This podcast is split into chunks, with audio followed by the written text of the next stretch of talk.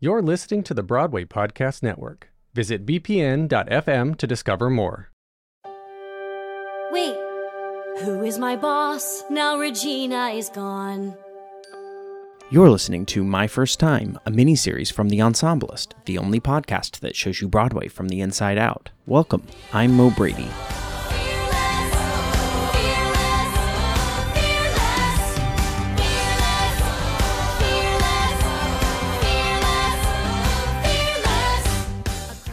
Welcome back to My First Time, where we talk to stars who made their Broadway debuts in the ensemble to talk about why that experience helped shape them as an artist. If there was a breakout star from last year's Broadway season, it would undeniably be Ashley Park. Her portrayal of the hilarious and lovable Gretchen Wieners in Mean Girls earned Park nominations for seven separate theater awards last season. But as I found out when I sat down to speak with her, those lovable and hilarious qualities are ones that she also portrayed in her first Broadway outing five years earlier, when she was an ensemble member in Mamma Mia during the show's 12th year on Broadway. Here's our conversation.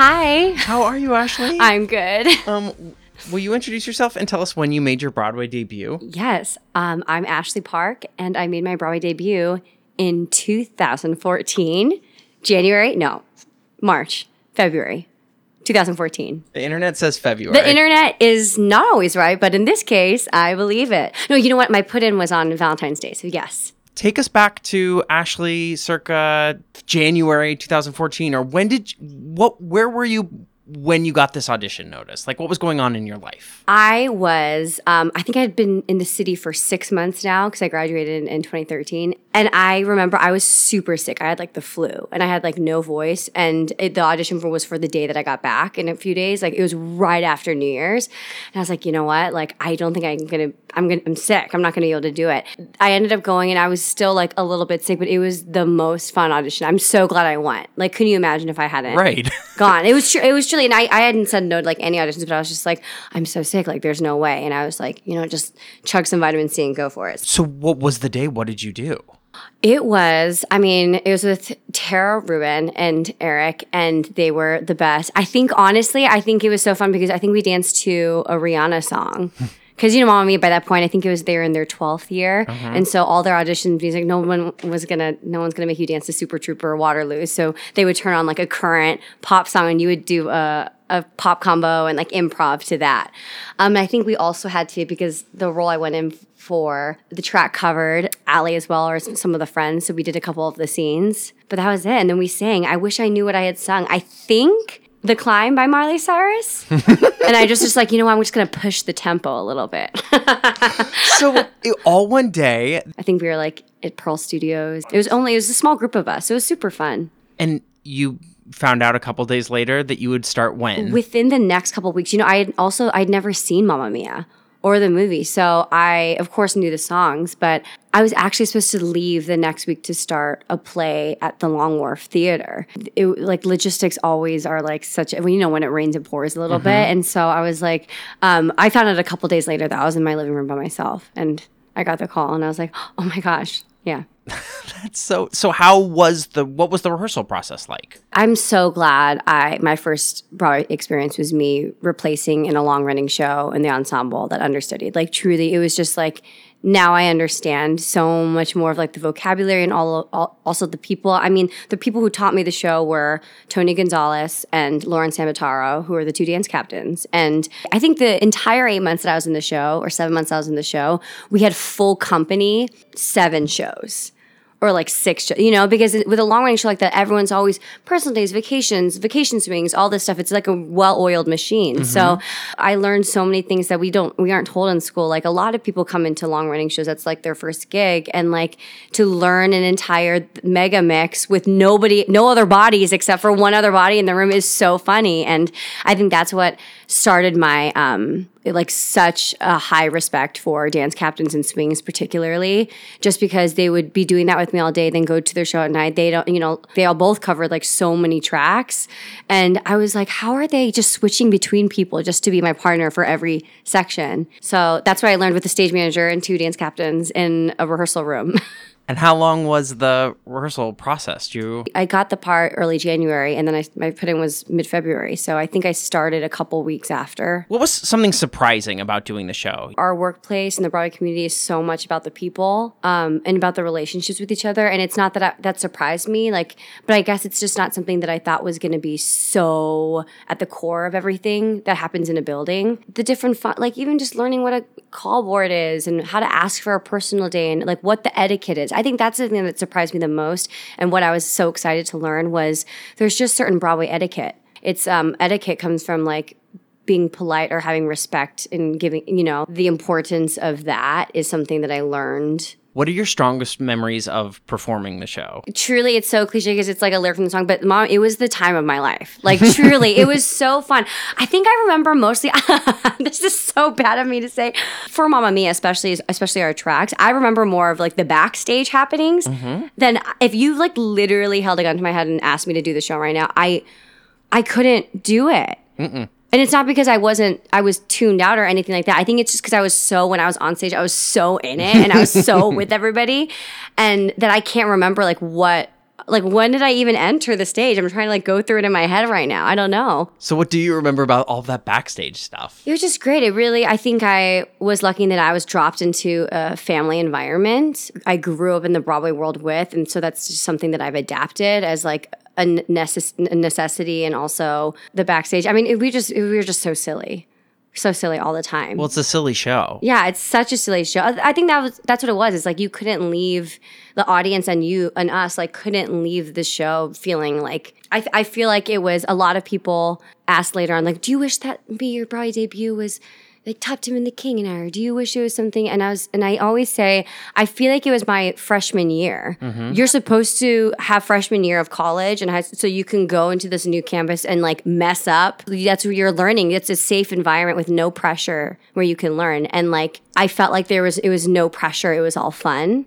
Um, but still, I I also learned the value of like in Mamma Mia, especially like take the work seriously, but don't take yourself seriously at all. Um, and that's just something that's really stuck with me because this show's not a serious show, but there uh, it, it's all rooted in heart. Like the show doesn't work if like there's no there's no heart behind the scenes, and you know like I learned so much from being in a show with Judy McLane. Like she led that company with such heart, and like like I I do angel cards before every show, and that's some like it's What, a what is that? I have like a little baggie and they're little um, words of direction or intention for that day, like like like peace or patience or light. I would now do this before every show that I have done since, and I take around this bag, and every cast member, every backstage person, conductor, whatever, will pick a word for the day, and it just is because, and Judy did it, I think, because in a long, especially in a long running show, and when you're doing a show eight times a week, just to have sometimes you kind of just need a little purpose for that day. Sometimes, you know, sometimes it's just something that somebody needs in their life, or like it's just, but also for me selfishly, it's a way for me to connect with everybody before we do this thing together on stage. And, you know, in,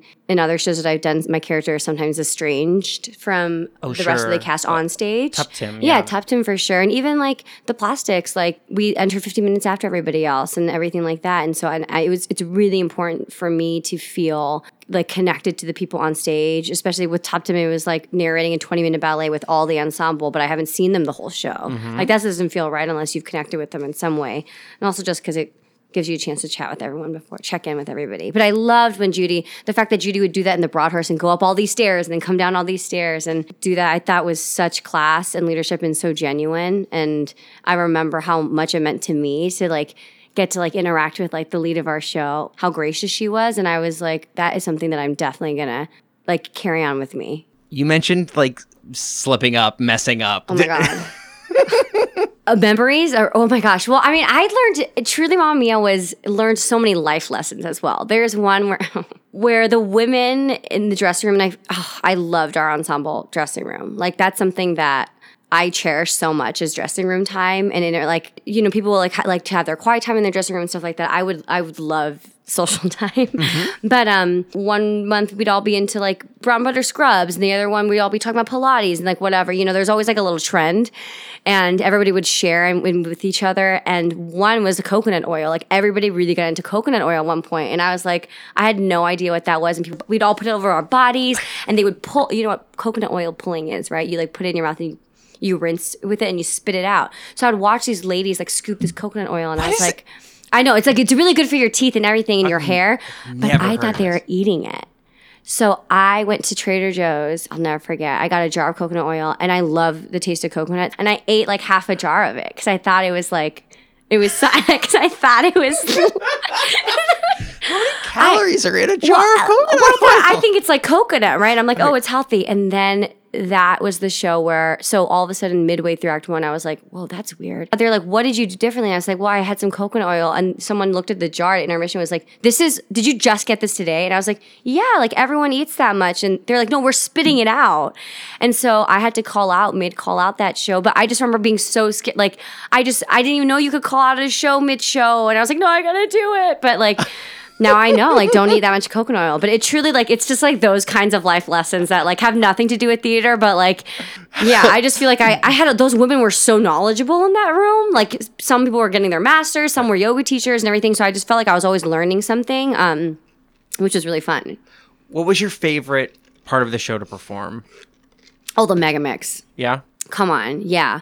I, um, I mean, it looks like a marathon. It's like it's like interval training. It's like you have a 20 minute break off stage and you're like, ooh, ah, ooh, like backstage. and then you come on in an outfit and you just like go. It's like cardio crazy. Like I remember doing the Today Show, like doing the Mega Mix in the Today Show, and it was so how random that I got to do that. Like Yeah. it was like their 12th year, and they're like Broadway week, let's do Mamma Mia. It's Mother's Day, you know. But it was it, it was fun having my first Broadway experience be like not the high pressure. Like the cool thing about it was I also got to see people who have who made like a life out of doing Mamma Mia. Like Oh, a sure. you know what I'm saying? Where it truly was. It's not like it was a second job or a day job, but like they, especially in the ensemble, like they could, they would be fine doing it for five to seven years. You know, it was amazing. I was like, that's great. Like you just put your kid through college because of this. Like you really made a job out of it. And I like that's the a big thing that I learned there was realizing truly that. Broadway could be work. You know, in college and before that, you do a show for like four days and like you're done. and like, what's the next show? Like, let's get cast in the next show. And it was really cool to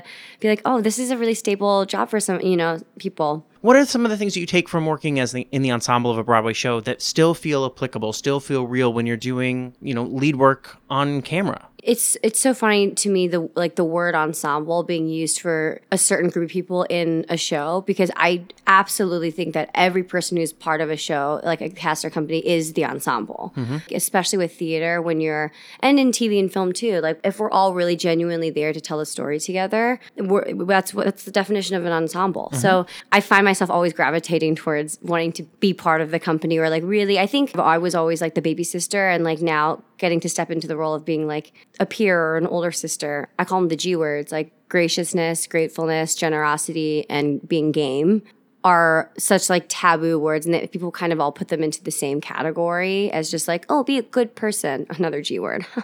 but um I think they're all like super specific and they're super important. And I um, learned by example starting there. I also just learned how to have fun. Like, oh, it's so fun. I love there's nothing better than being in a huge dance number. I think that's why honestly, like Mean Girls, a lot of the like Gretchen became like the party girl, like in all the big party numbers because that's just like how I am, and that is what brings me the most joy on stage is just jumping around with everybody, and people can feel that. I think that what we were talking about earlier with theater being it's a, it's really a sacred thing. I I'll, I'll even use the word sacred for Mamma Mia because when else are you to get you know a collection of people to really just connect with each other. And I think that's what I really cared with me, especially into King and I when it became much more serious and the part was a lot more demanding, like emotionally. But the only thing that got me through was really just having fun with people backstage and not taking myself seriously, not putting yourself above the work and above the company. That was the biggest thing I learned.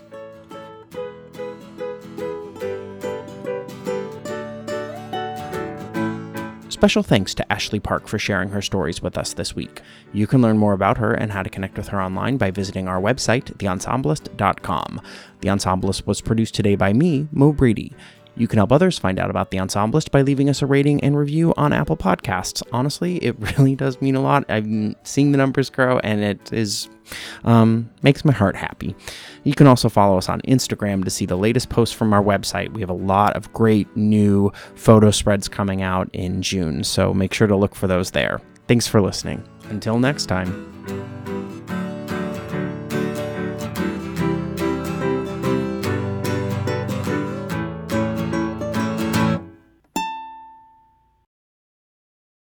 Hey, it's Leslie Odom Jr. here on the Broadway Podcast Network to tell you about the Rise Theater Directory, a program of Maestra Music. Rise is a national online resource designed to connect and empower backstage and administrative and creative theater professionals from underrepresented backgrounds. If you work or aspire to work in the theater community, this can help you find your next project. And if you hire theater professionals, search the Rise Theater Directory to find your next team. Create your profile now and get more information by visiting risetheater.org. That's theater with an R E R I S E T H E A T R E dot org because only together we rise.